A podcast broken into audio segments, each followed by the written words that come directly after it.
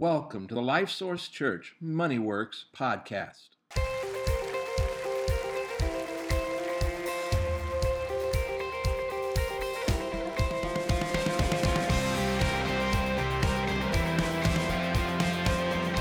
Welcome and good morning. It is Wednesday, so you know what that means. It's I Wonder Wednesday. We welcome you, listeners and viewers from SoundCloud, iTunes, and YouTube. We've taken questions submitted by you, the viewers, and we ask Pastor Walt. He has yet to be stumped. Maybe today's the day.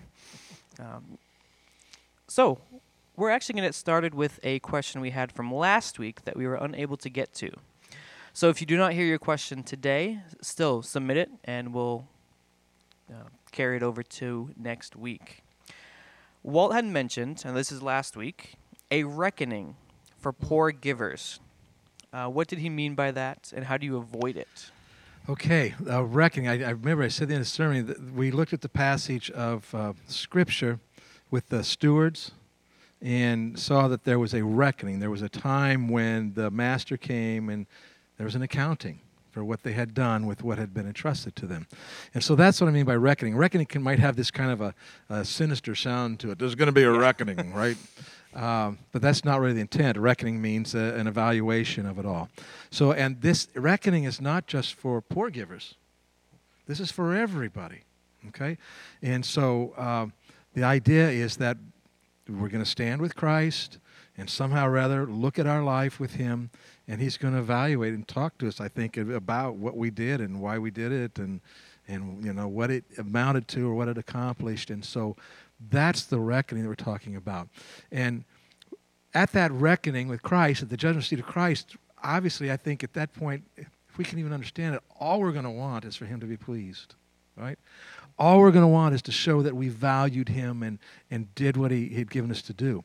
And so the way we avoid that being a, a struggle, and by the way, the Bible seems to indicate it could be a struggle, that we, we could suffer loss at that judgment, uh, that there may be sadness at that judgment.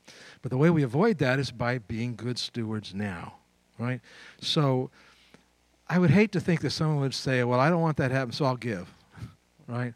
But at the same time saying, I want to please Christ and, and focus on that, and then the judgment seat of Christ will take care of itself. So there's not, not like some reckoning for the poor giver. No lightning we, bolts. No, we all stand for Christ. But the thing is, it's just going to matter more than any decision, other decision we think is so important now.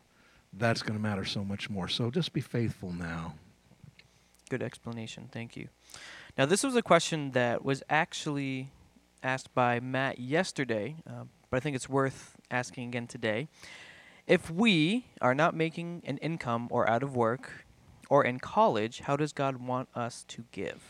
All right. So if we can just make this real simple, as simple as possible, you know, whatever a person establishes between them and God, this this proportion that they're going to give. Like like for me and a lot of Christians, that's 10% starting place. But maybe somebody else has arrived at some of the conclusion.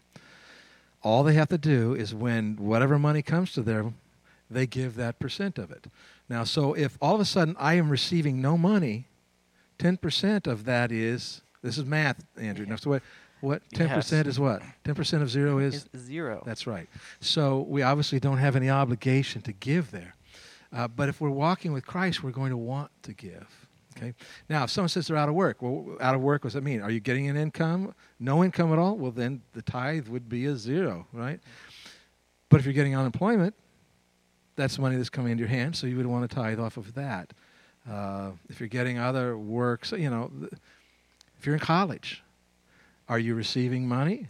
Do you have cash that comes into your hand? You get to choose what to do with it? If you do, you should tithe on it. Um, if, if this is for the kid who you know gets twenty-five dollars a month at college for from his folks to buy his toothpaste and his whatever, right? We hope he uses toothpaste, and he gets that. Uh, you know, two and a half dollars, three dollars would be a tithe, and he ought to do that because it's teaching him and reminding him that this money comes from God. It's a good principle to start, uh, no matter how young you are. And no matter how little money you have. Mm. So here's another question on giving. I have missed a week or two of giving. Should I catch up on my giving or just give normally? What would God have me do? Okay, so let's let's let's assume that we've we've already learned these principles and we're already living by it. Okay, then I would say. I mean, how do I say this without just saying it? If if God has put in your heart that I need to give back to Him at least ten percent, at least the first ten percent, then I need to give back to Him at least the first ten percent. And so if I didn't give it last week, I should give it this week. I mean, you know, I would suggest that that this is an every week thing, and if if you miss it, yeah, I would try to make it up. Now the problem comes from the person who's learning this now, and they says, "Wow, I haven't done this for the last 12 years, and now I need to. Should I make it up?" Well, as a pastor, I'd say by all means make it, but not really. Uh, I think you start from where you are, and so if someone has made some bad choices, they they weren't able to give for, for a week or two or a month or whatever, bad choices for sure get back on it this week.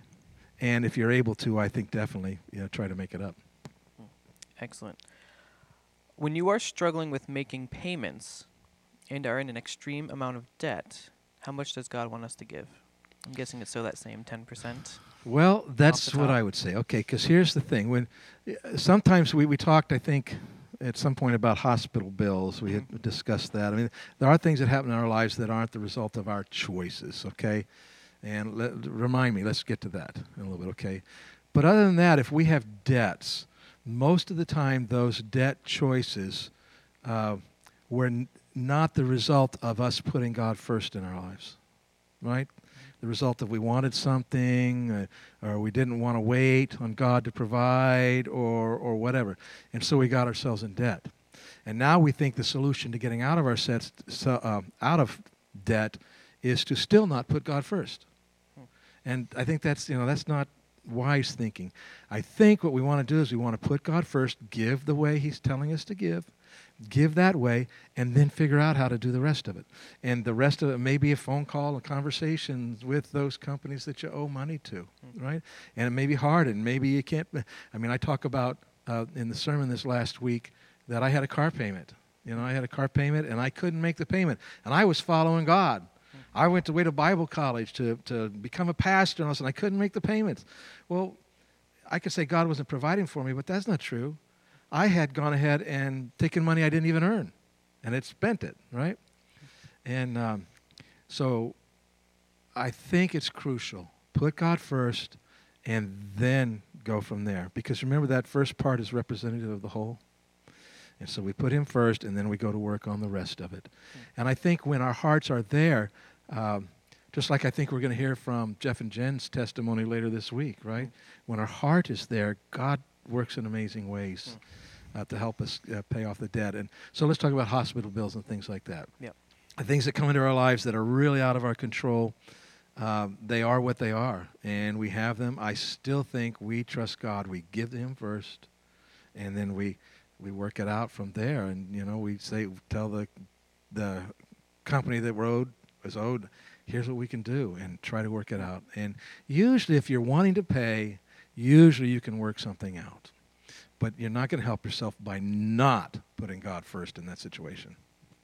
Excellent. Well, that wraps it up for this week's I Wonder Wednesday. I want to thank you once again for submitting your questions. Every Sunday, once again, I'll put out a post on the Life Source Church message board. Uh, listen to the sermon. If you have questions, whether it's about the sermon or, or about other money issues, please send them to me. Uh, put them on the post. Uh, we'll be happy to answer them every Wednesday. Well, thank you. I hope you have a wonderful Wednesday. Thank you for joining us.